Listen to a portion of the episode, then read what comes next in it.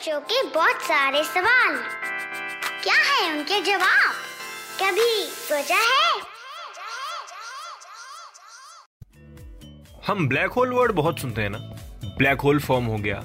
इतने दूर पे एक ब्लैक होल है। इतने सालों बाद एक ब्लैक होल निकला। वेल well, ये ब्लैक होल है क्या चीज़? कभी आपने ये सोचा कि ये ब्लैक होल मतलब ये मतलब काला और एक होल मतलब गड्ढा काला गड्ढा? क्या कुछ ऐसे रिलेटेड है? एग्जैक्टली exactly, बट इसी का एक नेक्स्ट वर्जन है। एक ब्लैक होल तब फॉर्म होता है जब एक स्टार डेड होता है। और ये तब होता है जब एक स्टार की लाइफ खत्म हो जाती है ठीक है? और वो एक्सप्लोड होता है। और धीरे धीरे वो स्टार पूरा खोखला हो जाता है। और मैं धीरे धीरे इसलिए कह रहा हूँ आपको बताने के लिए समझाने के लिए। अदरवाइज़ स्टार को खोखला होने में और ये जो ब्लैक होल फॉर्म होता है इसको होने में मिली सेकेंड से भी कम लगता है।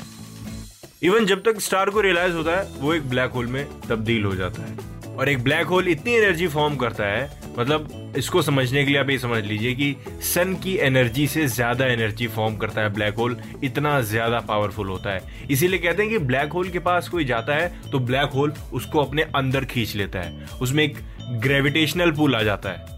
अब ऐसे में सवाल ये होता है कि मान लीजिए दो ब्लैक होल अगर एक साथ कोलाइड हो गए तो क्या होगा?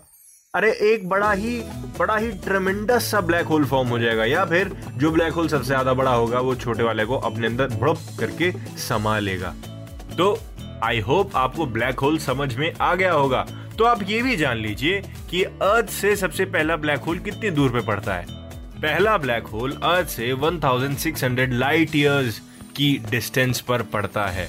Isn't that amazing yes it is कभी सोचा है कि इस एपिसोड को हम यहीं खत्म करते हैं? इसके अगले एपिसोड का इंतज़ार करिएगा। साथ ही साथ चाइम्स रेडियो के और भी पॉडकास्ट हैं। उनको भी एंजॉय करिएगा।